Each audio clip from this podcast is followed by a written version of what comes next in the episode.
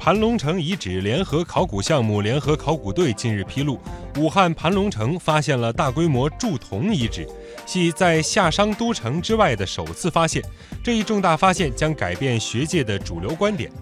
为了进一步发掘出盘龙城遗址的功能和性质，武汉大学、芝加哥大学、湖北省文物考古研究所、武汉市文物考古研究所、盘龙城遗址博物院近日组成中美联合考古队，开始了新一轮的合作。